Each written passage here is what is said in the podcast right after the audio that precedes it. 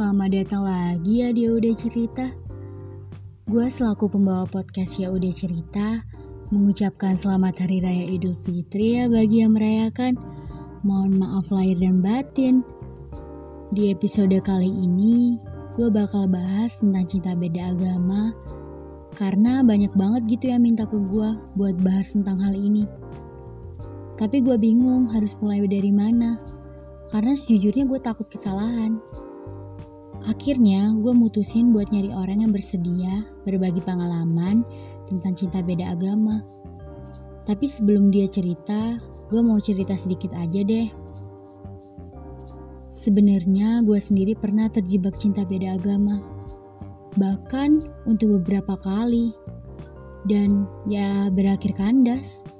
Sampai akhirnya gue ketemu sama yang sekarang, seiman. Oh iya, Tadi pagi, gue sempet baca di akun Instagram Rahasia Gadis. Dia nulis tentang jangan pernah membiarkan perbedaan agama memisahkanmu dengan orang yang kamu cintai. Agama diciptakan untuk menyatukan, bukan memisahkan. Gunakan kesabaran dan ketulusan untuk memperjuangkan hubungan kalian, bukan tipuan dan kebohongan. Dari situ, kita bisa nyimpulin Sebenarnya cinta beda agama itu bisa diperjuangkan, walaupun harus ada yang ngalah atau tetap hidup berdampingan dengan keyakinan masing-masing. Sekarang gini aja deh, gak usah cerita tentang kisah yang jauh-jauh. Kakek gue sendiri punya empat anak, dan dua anak masuk Islam, dan mama gue masuk Kristen, dan satunya tetap bertahan Katolik. Tapi gue sempet denger cerita dari mereka gimana mereka berjuang buat dapet restu dari kakek nenek gue. Ya itu gak gampang. Tapi akhirnya mereka bisa bersatu sampai sekarang. Itu tadi, harus ada yang ngalah dan berjuang demi cinta mereka. Azik. Sampai sekarang, keluarga gue rukun-rukun aja kok. Dan yang lebih aneh, papa mama gue nih. Mereka Kristen tapi gue Katolik loh. Panjang deh ceritanya. Intinya perbedaan bukan memisahkan segalanya. Tergantung pribadi masing-masing aja deh. Dan sekarang bakal dilanjutin sama temen gue ya, namanya Katarina. Dia dulu satu SMA sama gue. Dan gue tahu dulu dia sempet pacaran lama sama teman sekelasnya sendiri. Dan itu beda agama. Makanya gue minta ke dia buat sharing di podcast ini. Oh iya, buat kalian yang dengerin podcast ini dan kalian ngalamin hal yang sama, kalian boleh banget ngisi podcast tentang cinta beda agama di part berikutnya. Cinta beda agama. Tiga kata, satu kalimat bermakna menusuk. Au. Cinta. Ya kakak, bukan lo. Cinta itu indah.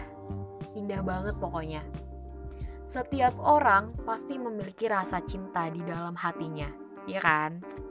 Nah, terus beda nih. Bukannya perbedaan dalam hubungan itulah yang membuat hubungan jadi lebih berwarna, kayak pelangi gitu. Karena di dalam perbedaan itulah yang menyatukan Azik. Yang penting sih, penting banget. Beda gender aja. ya kali jeruk makan jeruk terong makan terong jadi menurut gue wajar sih kalau ada perbedaan dalam menjalin cinta. Cuma kalau ada kata agama setelah cinta dan beda, wah Afgan mundur lor. Percaya dah, itu gak semudah yang dipikirkan. Tapi kenapa sih cinta beda agama itu selalu dipandang salah? Katanya cinta itu bebas, yang penting sopan aja. Hehehe sebagai salah satu member cinta beda agama nih, gue mau sharing. Kisahnya berawal tiga tahun yang lalu. Kisah masa SMA gitu, cinta monyet. Gue bersahabat dengan seorang laki-laki. Kata-kata orang, kagak ada persahabatan antara laki-laki dan perempuan tuh. Awalnya sih kagak percaya gue. Cuma lama-lama ya tau lah, fall in love juga kita sama-sama sadar, sama-sama tahu kalau kita itu beda. Gua Katolik, dia Islam. Cuma ya kalau dipikir-pikir sih, pacaran anak SMA yang cinta monyet itu mana mungkin bakalan serius mikirnya. Tapi ya tapi ternyata gue dikenalin ke keluarganya dia. Wah girang banget kayak tante girang. Canda sayang. Dan gak kerasa nih kita udah jalan beberapa tahun hubungannya kita sering kok bahas hubungan yang beda itu bahas keluarga ke depannya itu bakal gimana sesering itu bahkan. Kadang gue juga nangis terus cengeng emang. Dan tanpa kerasa sih kita udah sama-sama terlalu jatuh cinta. Anjay bucin. Udah saling terikat satu sama lain. Ya apa-apa selalu bareng ke mana-mana bareng pokoknya kayak perangko dah dan hal yang paling gue suka adalah nungguin dia sholat. Gila itu rasanya. Wow. Entah itu di masjid atau di rumahnya. FYI gue rasa nih cinta beda agama itu lebih ngebuat pelakunya punya rasa toleransi yang super good. Jadi kita lebih paham gimana baiknya antar umat beragama itu hidup berdampingan dan buat cerita aja nih sharing. Lo bayangin setiap kita makan bareng di luar kita doa itu dengan cara beda. Gue buat tanda salib dan dia doa dengan cara seorang muslim. Kadang-kadang orang ngeliatnya dengan pandangan aneh sih emang.